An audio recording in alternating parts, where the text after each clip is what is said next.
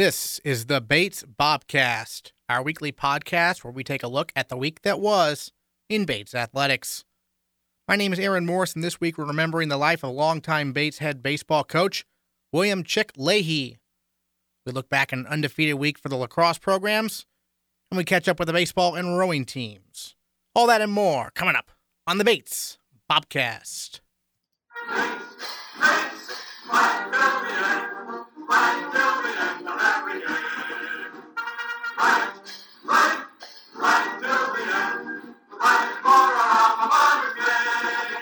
This week, the Bates community remembers the life of William Chick Leahey, who passed away Saturday at the age of ninety. A Lewiston native, Chick was a three-sport star at Lewiston High School who captained the football and baseball squads to state championships. He served with the U S Marines in the Pacific during World War Two, played professional baseball in the Yankees farm system for two seasons, then earned a Bates degree in economics and a master's degree in physical education from Columbia University.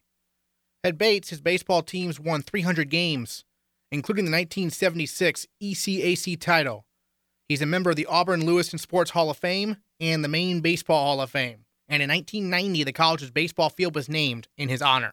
He was inducted into the Bates Scholar Athlete Society in two thousand eleven for upholding lifelong values of sportsmanship and competition and for lifelong commitment to the development of scholar athletes. In twenty fourteen, Leahey's baseball jersey number eleven was retired. We talked with Andy Carmen, class of nineteen eighty-five, who was a catcher for Coach Leahey, about the life and legacy of the man they called Chick. Coach Leahey, quite simply, you know, was, was one of the guys that recruited me and a few other guys uh, back in eighty-one, eighty-two into Bates. We were fortunate enough to have a couple of uh, strong teams during the early eighties with Chick. And I will tell you, Chick for us was the skipper. He really was our captain and really embodied the spirit of that team. And, you know, just fundamentally, we ended up probably having a mix of talent, I would say, Aaron, over the years. Chick just found a way to get the best out of us. We beat a lot of teams over the years that had a lot more talent than we did. What kind of motivational tactics would he would he use sometimes that maybe on you? Well, I would, great question.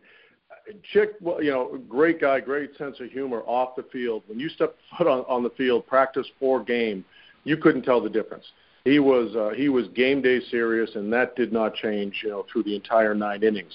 You know, for me, uh, you know, there was uh, there was many instances. I, you know, I was his catcher for three and a half years. Um, you know, where uh, you know, given my proximity to the position, I got an earful. You know, game in, game out. Uh, if we were doing something wrong, I will tell you the, the, the probably the, the best anecdote that we had from Chick that applied over the years was Chick had a saying when we were doing drills or in the game of getting, quote, and I put this in quotes, you know, our, your wicked package together. And what he meant by package was getting your act together, whether you were, you know, at the plate hitting and, and what we were doing in that instance from a from a technique as well as just mental attitude. He was all mental attitude. Or it meant your package in the field, fielding, or even if you're on the mound. You know, for us, it was always getting the wicked package together on any given moment, any given day, any given season. For us, though, the real takeaway, even though Chuck, Chick didn't say this, it was really an anecdote for life, and I think, you know, he always reminded us that no matter what situation you're in, you know, down oh and two, bases loaded, what have you, you know, you got to dig down deep inside, and, and you got to find a way to get your act together. Nice, and yeah, I know uh, Chick played a little bit in the Yankee system before he uh, came to Bates and whatnot. Did he ever talk about his playing days when he coached, or did he kind of ignore that? Rarely. I will tell you, we all knew, but we had to ask and find out, and we found out through just another, you know, you know, revered coach of ours, Bob Flynn, uh, who's still obviously very involved with Bates. And, and between Coach Flinney and, and, and Coach Leahey, we both know the experience those guys had, but, you know, it was not something they wore on their sleeves at all. They were very, very astute with respect to who we were playing. And really, I think every year they adjusted the strategy based on the set of skills of the poor souls that he, they had they had inherited for that given year. Uh, myself included. So I think uh, their his, their past didn't didn't factor into our future. Let me put it that way. Uh, they worked. I will tell you, we worked really hard. They worked with each of us one on one, and uh, and again, I would say that Chick was all about. Um, it wasn't all about winning, but boy, did we hate to lose. And I know um, you were part of that great offensive team in, in the eighties, uh, eighty-four, I believe it was. Um, t- talk a little bit about that team, what made that team so special in particular. Well, one thing that Chick did is if we were doing something right, he would cut loose and just let us keep doing it, whether that was on the mound. We had a great pitching staff, uh, particularly that year. Uh, those guys were just rock solid, and I can say that definitively. I received all of them uh, for all the games. They they were accurate as hell. They kept the score down. And I will tell you, you know, you talk about, you know, good offense uh, supplanting and, and, and supporting, you know, a great pitching outlet. It's the other way around. And so that year we were blessed with um, – we had a strong lineup, uh, and we were we were three or four deep. And I will tell you, um, we had one of our best hitters from the previous season, a three fifty hitter who didn't even hit for us that year uh, in eighty-four because we needed his arm on the mound. And, you know, Chick just cut us loose. If, if we were hitting away, he was he would play situational if he needed to. And he and we practiced situational baseball all the time. You know, we would we would you know we had great players like uh, Jim Sylvia that would drag bunt somebody in from third base, and we had a lot of speed on the base paths between the Marocca brothers, et cetera. So we had a lot of of talent that we could move around. But if we were hitting, Chick would just give us the green light on the first pitch. He rarely, uh, unless it was a real tough situation, we were not, uh, we would rarely take pitches. He was not a big advocate. He was a big advocate of on-base percentage, without a doubt. And so he would, you know, he, if he gave us a green light on the first two pitches and we missed him, we were oh and two, we sure as hell better find a way to get to first. And, uh, And that season we did, and, you know, there were a bunch of us, you know, John Gregorio, myself, and uh, and what have you, that we were allowed to tee off. Um, I had one of my best seasons ever, uh, Aaron, in nineteen eighty-four, but I'll tell you, I batted fifth, if mm-hmm. that tells you anything. Yeah, it says a lot, definitely, about that offense. And I know you were able to come back for when they retired as jersey number eleven a few years back. What was that like to come back? I know you're very plugged into campus. What was it like to come back for that ceremony? Oh, it was special for us. We were all thrilled for, for Chick and for Ruth, his wife. Um, you know, he so deserves that uh, and did deserve that. And, and, you know, again, he, you know, people forget that, you know, Chick was the uh, the backfield coach um, mm-hmm. on defense for the football team for, for many, many years. He coached myself and many others. You know, Pete Wyman played both uh, baseball and football alongside me, uh, Terry Fennessy, and a few others. And so Chick was, was our uh, uh, defensive back coach for years as well. So that was a thrill. You know, to do that at the same time that we kicked off and inaugurated the, the new batting cage, and just to see what Coach Leonard is doing up there is, is just terrific. I know Chick was thrilled.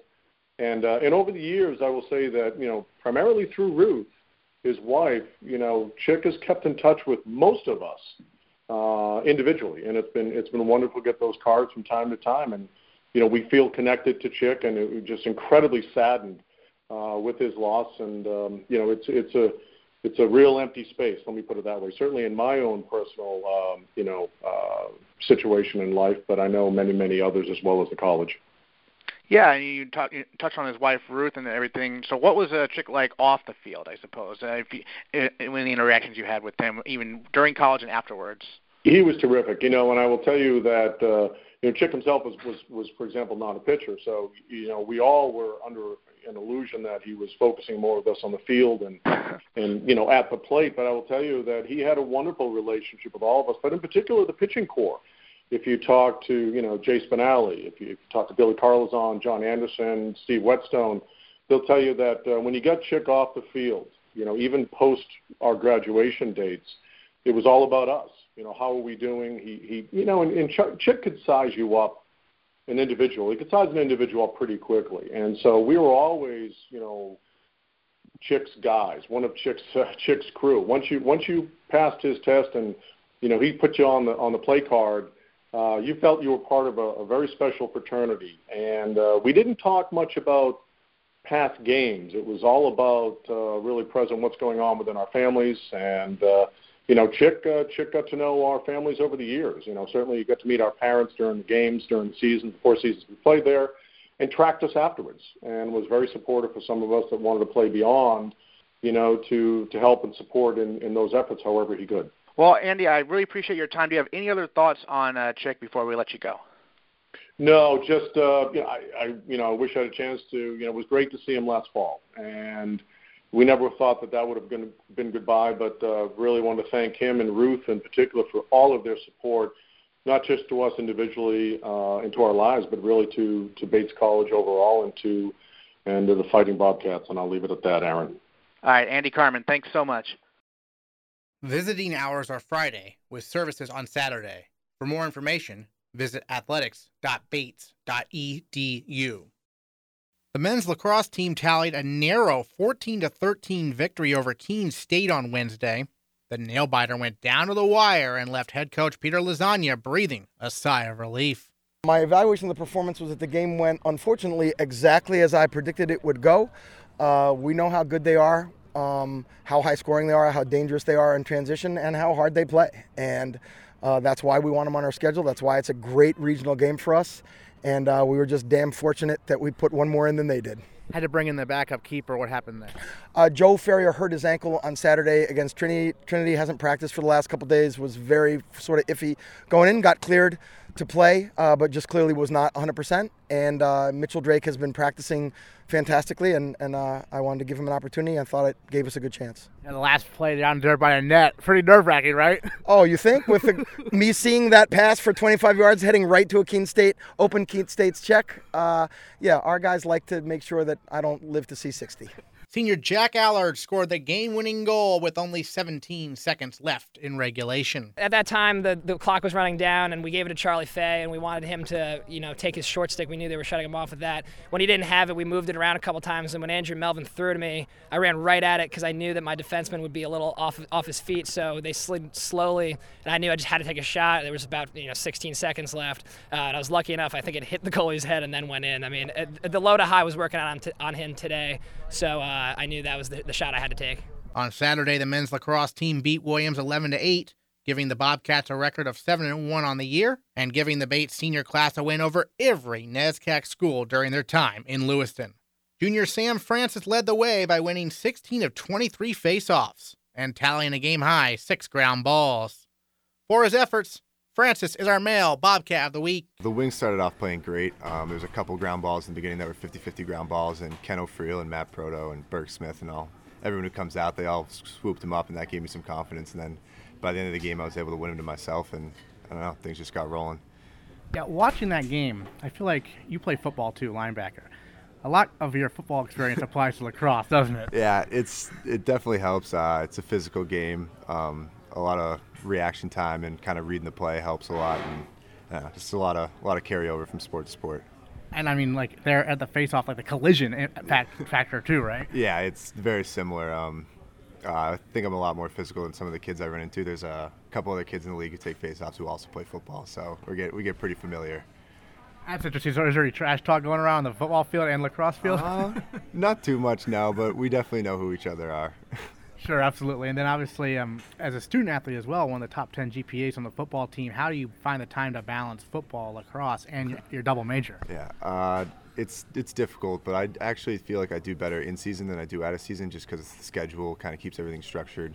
Um, there's the three weeks before Christmas break that I'm actually not in season. Uh, I kind of find feel like I slip a little when it comes to academics because I have too much free time, but Um, yeah, it's definitely a challenge, but there's a, uh, Kyle Weber on the lacrosse team is also a double major, and we take a lot of the same classes, so he kind of keeps me in line, and I keep him in line. It works out. Sure, absolutely. And then for uh, you, what are you doubly major, majoring in and whatnot? Uh, math and economics. Okay, okay, so you're looking to go into finance or somewhat? Oh, uh, yeah, we'll see. um, I apply to a lot of places uh, for this summer. I'm actually going to go out to California and work for a startup lacrosse company and do sort of marketing and accounting and stuff for them out there. Gotcha. And then growing growing up in Massachusetts, uh, what attracted you here to Bates out of high school? Uh, I actually met Coach Lasagna when I was thirteen. He was friends with my dad. Uh, my dad played for him when he was the general manager for the Boston Blazers. So when he when I met him, I didn't even know what Bates was, and he kind of poked his head into our tent at the national championship at Foxborough. And uh, I met him there, and then uh, Coach Averill, football, one of the football coaches, I met him at uh, the Dartmouth football camp. And Uh, I don't know, it just worked out. Thank God I ended up here. So were you recruited here to play both sports right away? Uh, mostly football, um, but I couldn't make the decision coming out of high school which one I wanted to play. And my dad mentioned that, um, especially in the NESCAC schools, you're able to play both. And he knew co- when I was being recruited by Coach Averill, um, he gave Coach uh, Lasagna a call, and he was like, yeah, tell him to come out. So I don't know if Coach Lasagna ever saw me play or saw any film, but uh, I think he trusted my dad's judgment. Do you talk often with the other two sport athletes here? Yeah, um, there's always been three or four kids, at least while I've been here, that have played both football and lacrosse, so we've kind of um, kept close. I mean, this year there's Arthur Churchwell, Jack Merritts, and Max Bresci, and we all play football and lacrosse, and you hang out with people that often, you kind of become pretty close. So. Sure, absolutely. And then you mentioned the only brief time before Christmas where you're not in season. So what is that transition like for you on the field from football to lacrosse in terms of your mentality, the workout regimen and whatnot? I try and take those three or four weeks or whatever it is off, kind of rest my body, rest my mind, kind of think of other things so I don't lose my mind staying too focused all the time. But, uh, yeah, it's definitely a time for me to kind of sit back and relax. And um, Coach Lasagna always talks about, he always wants me to rest longer than I do because I get kind of bored and restless and want to go do stuff. But um, it's definitely important that I take that time off. And then by the time I get home for Christmas break, I'll start working out there. Um, but definitely I'll start running more than trying to get stronger. I feel like I don't really need to get that much stronger to play lacrosse as opposed to football. That's what I'll do in the summer. But uh, yeah, it's a lot of rest, get healthy, and just get ready for the season start because it comes around quick. And obviously you've become the face-off guy here for the men's lacrosse team. Did you do that in high school also? That's when you picked up here. Yeah, uh, I took um, all the face-offs in high school uh, until my senior year when I blew out my knee. And so then uh, I kind of worked with another kid to bring him up. But, uh, yeah, I took them all through high school. And then when I got here, there were two face-off guys ahead of me. And then last year when they both they both left, it was my time to step up and, yeah.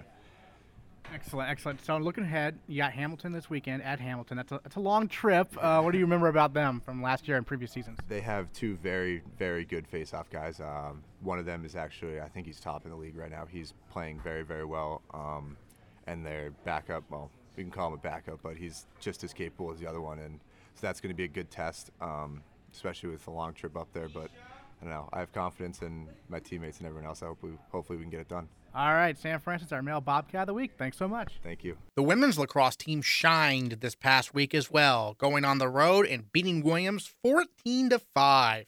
Senior Mariah Greenstein matched her career high with five goals, and the Bobcats now have a record of seven and one on the season, their best start since nineteen ninety-two. Greenstein's performance earns her the honor of being our female Bobcat of the week. It was close for a while, and then you guys just ran away with it in the second half. What changed in that game? I think the draw control of that game was really important. Um, getting possession off that draw is um, really what swings the momentum of the game. And um, our center, Camille Bellatate, she did a great job that second half, and that really helped us just keep putting those goals in. So that really helped us out. As one of the senior co-captains, the seven and one start, I mean, how gratifying is this? It must be pretty awesome, right? Yeah, we're all super excited. Um, I know we haven't had this good of a record in a really long time, so I think we just want to keep pushing that um, number up, hopefully eight and one tomorrow, um, and keep going the rest of the season. Yeah, a midweek non-conference game coming up against Southern Maine on Tuesday, and then another conference game against Hamilton. Two home games, though. That must be nice, right? Yeah, hopefully we'll get some good weather this week.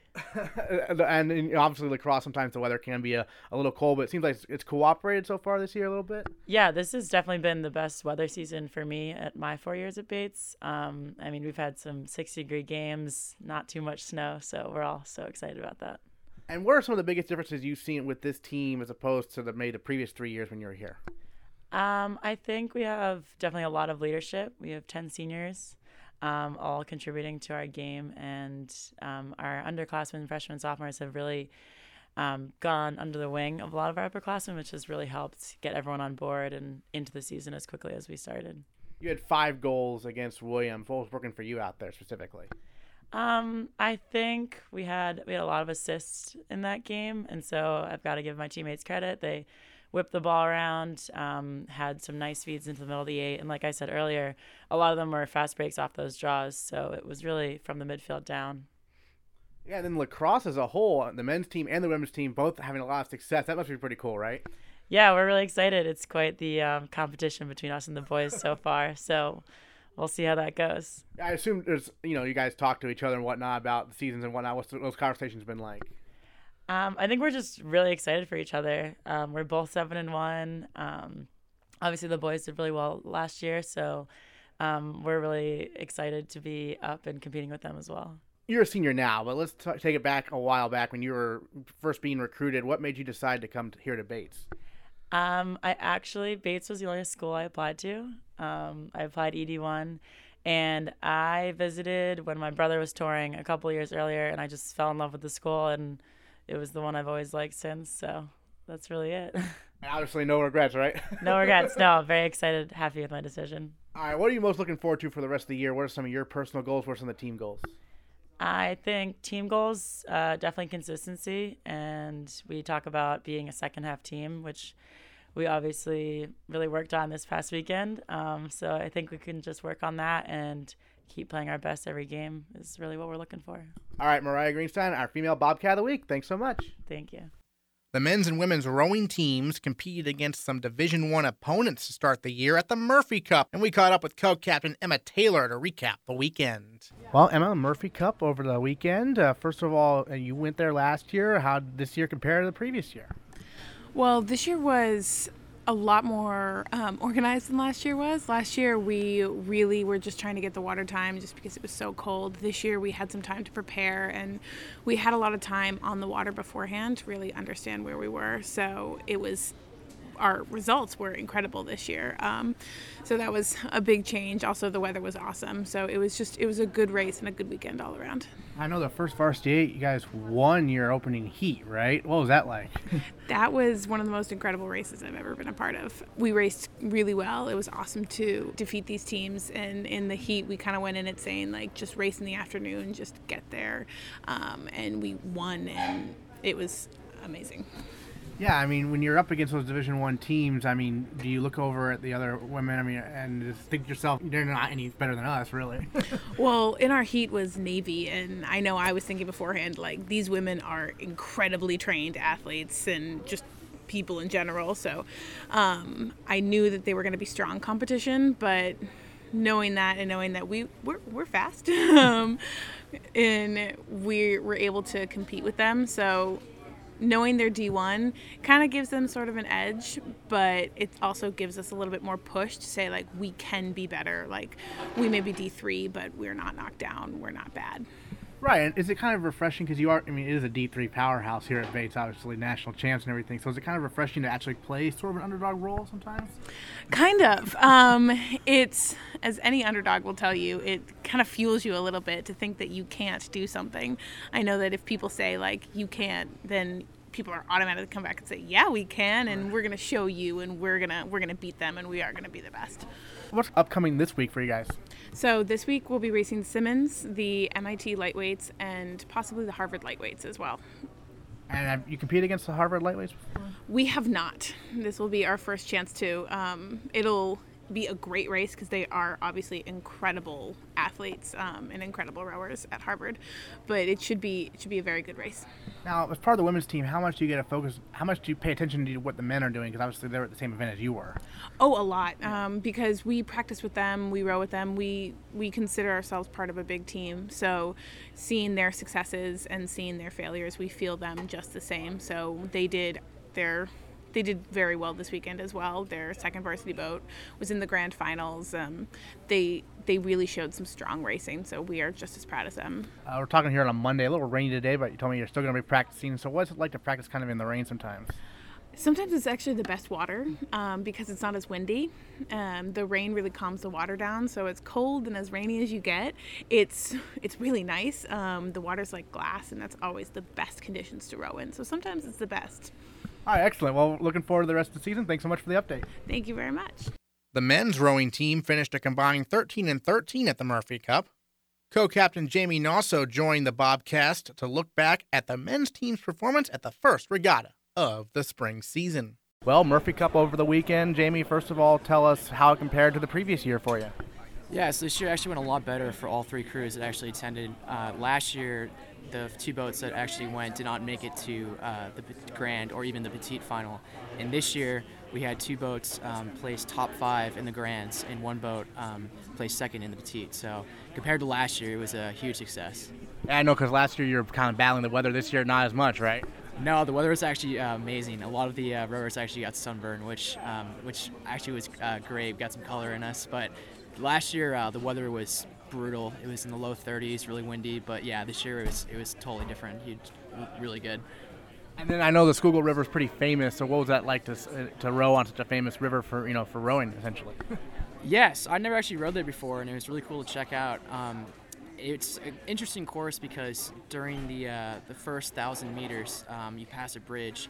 And that bridge signifies a turn in the race. And usually most two thousand meter courses don't have turns in the race. So it really puts um, a lot of pressure um, on the coxswain to steer well. And fortunately, we have great coxswains in our team, so they did a great job steering. Yeah, absolutely. So when you're when you're when you're rowing yourself and the coxswains are steering you guys and whatnot, what what are you listening to, to them from? What what how do you take direction from them basically? Right. Um, so when they're actually steering, it's not so much that they're talking to us, it's more they're internalized and focusing on what they need to do. Um, I think as a boat, we know uh, we know what to do when the coxswain's not talking to us, so it's more of just staying together, staying composed, and make, letting uh, making sure that we trust the coxswain is doing what he or she needs to do. Sure, absolutely. And then what do you have coming up this weekend? Yeah, so this weekend we're actually heading down to Boston to race uh, Boston College, uh, UConn, and Harvard Lightweights, which uh, is actually really exciting. We've never actually raced uh, the Harvards before, Harvard Lights before, so it should be a really fun race. Yeah, those are some big schools. I mean, that's challenging yourself early in the schedule, right? Yeah, totally. And uh, actually in the Murphy Cup, we raced some D one teams, and we actually did pretty well against them, so we're really excited about that. Um, having a race this early in the season really allows us to see where we are with other crews. And like I said earlier, um, us this year, us right now compared to last year, we've uh, improved so much. So we can only, you know, go up from here as, as far as the rest of the season goes. Sure, absolutely. Now, academically, the uh, Mount David uh, Summit coming up here this Friday. Uh, what do you have in it? Yeah, um, so I'm a biological chemistry major, and I'll be presenting a poster on my thesis research, which is looking at a molecular-based assay to further and better uh, diagnose malaria. Um, I won't talk about it more because I'm afraid I might lose some of my audience members geeking out too hard. Fair enough. I guess the hardest part's over. You got the poster done and everything? Yeah, yeah. I actually just submitted it, so it's a nice uh, weight off my shoulders. All right, well, big weekend coming up, the Mount David Summit, and then another um, you know, regatta for you guys. Thanks so much for the time. Thank you, Aaron. The baseball team traveled to Salem State for a doubleheader on Saturday and came away with a split. They dropped game one, one to nothing, despite an outstanding performance from Connor Colombo on the mound. But in game two, the Bobcats bounced back, getting a great outing from sophomore Connor Speed in a five to one victory. Speed went the distance, striking out seven along the way. Talking some Bates baseball here on the Bobcast with Connor Speed, winning pitcher against Salem State this past weekend. Uh, mm-hmm. Game two of the doubleheader. First of all, complete game for you, obviously seven innings in the doubleheader. What was really working for you out there on the mound? Well, I mean, it started off early in the game, I guess. I kind of just really felt like I was in the zone. Uh, like, my, all my pitches were working. I was able to put my uh, changeup where I wanted it, my slider where I wanted it. Everything was just working real well. Excellent. Then, obviously, you have a different motion. You don't throw overhand, per se. You throw more sidearm three-quarters. How'd you develop that? Um, actually, like, back in high school, I was a catcher until, like, my sophomore year. And I just kind of started fooling around with it one day, and it just kind of developed into what it is now. Yeah. And it gets you a lot of strikeouts, doesn't it? I mean, because you're not maybe overpowering per se, but you're deceptive, right? Mm-hmm. I mean, obviously Colombo throws harder than I do, and but I try and get him with the movement and keep him guessing, you know, with different movement of pitches. I don't know. Yeah, well, and I'm curious because you're, you're a sophomore here at Bates. Last year you had a very good first year, obviously, on the team. But how how'd you come up here to Maine? Because you're from California, so mm-hmm. how'd that develop? Well, I mean, when I was doing my college process, I was, like, really wanting to go East Coast. And I was looking at schools like Brown, uh, University of Rhode Island, Salve Regina. And I came up on a visit to Bates, loved it, and literally committed the second I landed back in San Diego. Nice, yeah, literally from the southwest part of the country up here to the northeast. Yeah, as far as you can get. Yeah, and then um, I mean, it must be nice to have that California trip every year, though, right? Yeah, I mean, yeah, it's nice. Like, my family always comes out. I always have a huge little fan section. You know, my aunts, uncles, grandmas, grandpas. It's pretty cool going out there in the in the early in the season, you know. Yeah, and the team so far this year, six and eight, same start as last year, basically. Mm-hmm. You're six and eight through fourteen games last year. Also, what have you noticed about this year's team? How does it compare so far to last year's team, in your opinion? Well, this year we have we're real deep in pitching. We have uh, me, Colombo, Teleska, as our weekend guys right now, but we also have guys like Chris Ward and Rob DeFranco who are lights out at, at, at the back end of our bullpen, and it's just real nice to have that depth in pitching. Yeah, and then obviously uh, against, in the game against Salem State, you, the team fell behind one nothing, but the offense picked it up at that point. Mm-hmm. Um, I don't know if it's nice for you as a pitcher to see that run support get you five runs there, right? Yeah, it, w- it was nice to just go out there and like relax and just make my pitches, and it also really helped that my defense literally put on a show. It was amazing to watch, and it was real fun to pitch.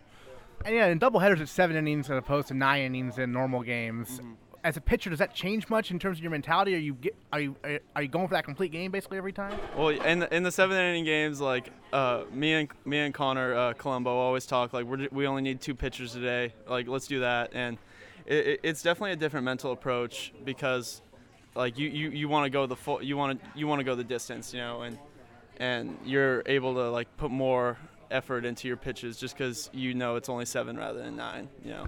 Yeah, exactly. And then obviously this weekend, exciting because it's the home opener finally, right, yeah. um, coming in. So what are you most looking forward to about NESCAC play in particular? Well, NESCAC play is unlike any other. Every every game seems like it's real close and just a nail-biter and intense, and especially Tufts this weekend. Like, uh, you know, t- like we lost uh, the series last year to Tufts. We're looking for revenge this year. We want to, you know, sweep them just because I know we can. We got the pitching. We got the hitting. Uh, this is our year to do it. All right, looking forward to it. Connor Speed, thanks so much. Thank you. This is a very busy week of Bates sports coming up. The thirteenth-ranked women's lacrosse team hosts Southern Maine on Tuesday at four thirty and Hamilton on Saturday at noon. Meanwhile, the seventh-ranked men's lacrosse team visits Hamilton on Saturday for a one o'clock game. The baseball team hosts Tufts in their first NESCAC series and their first home series of the year. A three-game set beginning on Saturday and finishing up on Sunday. Softball begins NESCAC play this weekend as well with a visit to Trinity. It's also the start of outdoor track and field season. The men and women head to the University of Maine on Saturday, and the rowing and tennis teams are in action as well. Go to athletics dot bates dot e d u for the complete schedule. And of course, we'll recap it all next time on the Bates Bobcast.